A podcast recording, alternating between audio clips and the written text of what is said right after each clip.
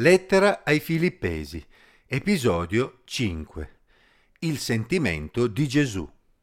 Leggo nella Bibbia in Filippesi capitolo 2, versetti 3 a 11.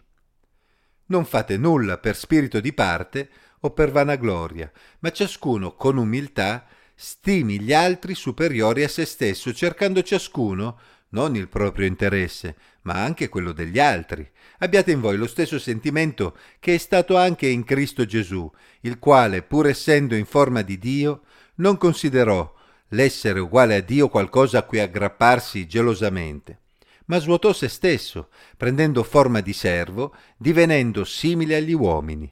Trovato esteriormente come un uomo, umiliò se stesso, facendosi ubbidiente fino alla morte e alla morte di croce.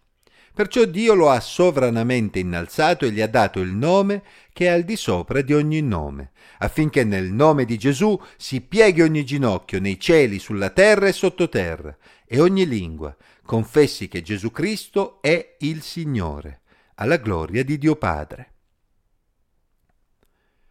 Ognuno pensa ai fatti propri. Questo purtroppo è quello che possiamo normalmente constatare intorno a noi.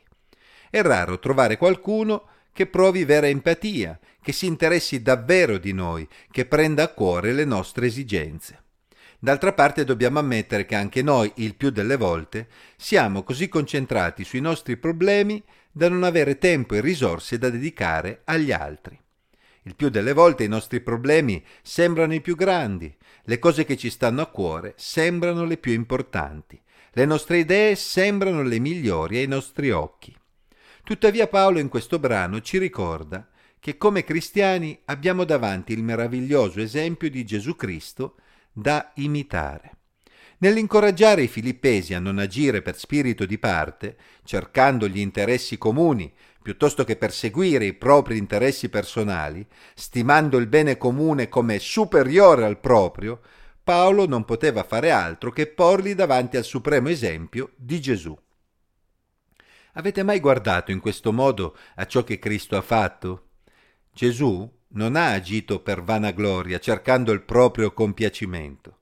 Egli ha messo da parte i propri interessi e i propri diritti ed ha affrontato la morte sulla croce per fare i nostri interessi. Ecco quale fu il sentimento che ha animato il Signore Gesù.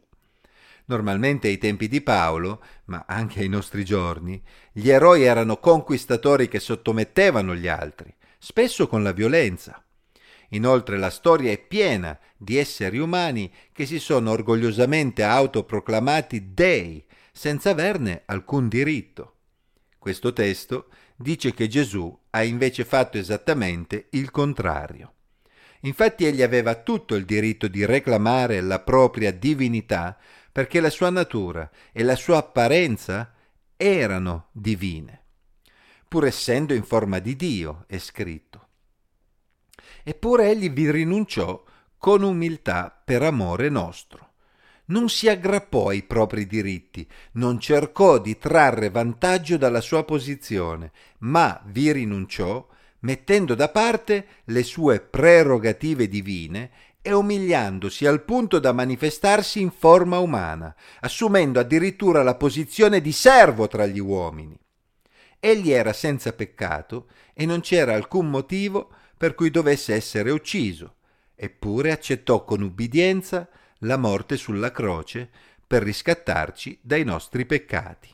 L'Apostolo Paolo evidenzia però che l'abbassamento di Gesù non è stato un punto di arrivo, Infatti Dio lo ha sovranamente innalzato, riportandolo al posto che gli spettava, ponendo la sua persona al di sopra di chiunque altro, affinché ogni creatura dell'universo si pieghi dinanzi a lui e lo riconosca come il Signore. Sì, il re si è fatto servo, ma poi è stato innalzato di nuovo al posto che gli spettava. Quanto abbiamo da imparare dal nostro Signore Gesù, noi che spesso ci innalziamo per dominare gli uni sugli altri. Per servire il nostro fratello, la nostra sorella, dobbiamo invece abbassarci con umiltà, avendo lo stesso sentimento di Gesù. Se abbiamo davvero fiducia nel Signore, dovremmo renderci conto che non abbiamo bisogno di sgomitare per affermare i nostri diritti, perché sarà Lui stesso ad occuparsene a tempo debito. Ora è il momento di servire con umiltà. Poi sarà Dio stesso a darci il premio che ha in serbo per noi quando Gesù ristabilirà il suo regno. Non siamo noi a doverlo reclamare con la forza.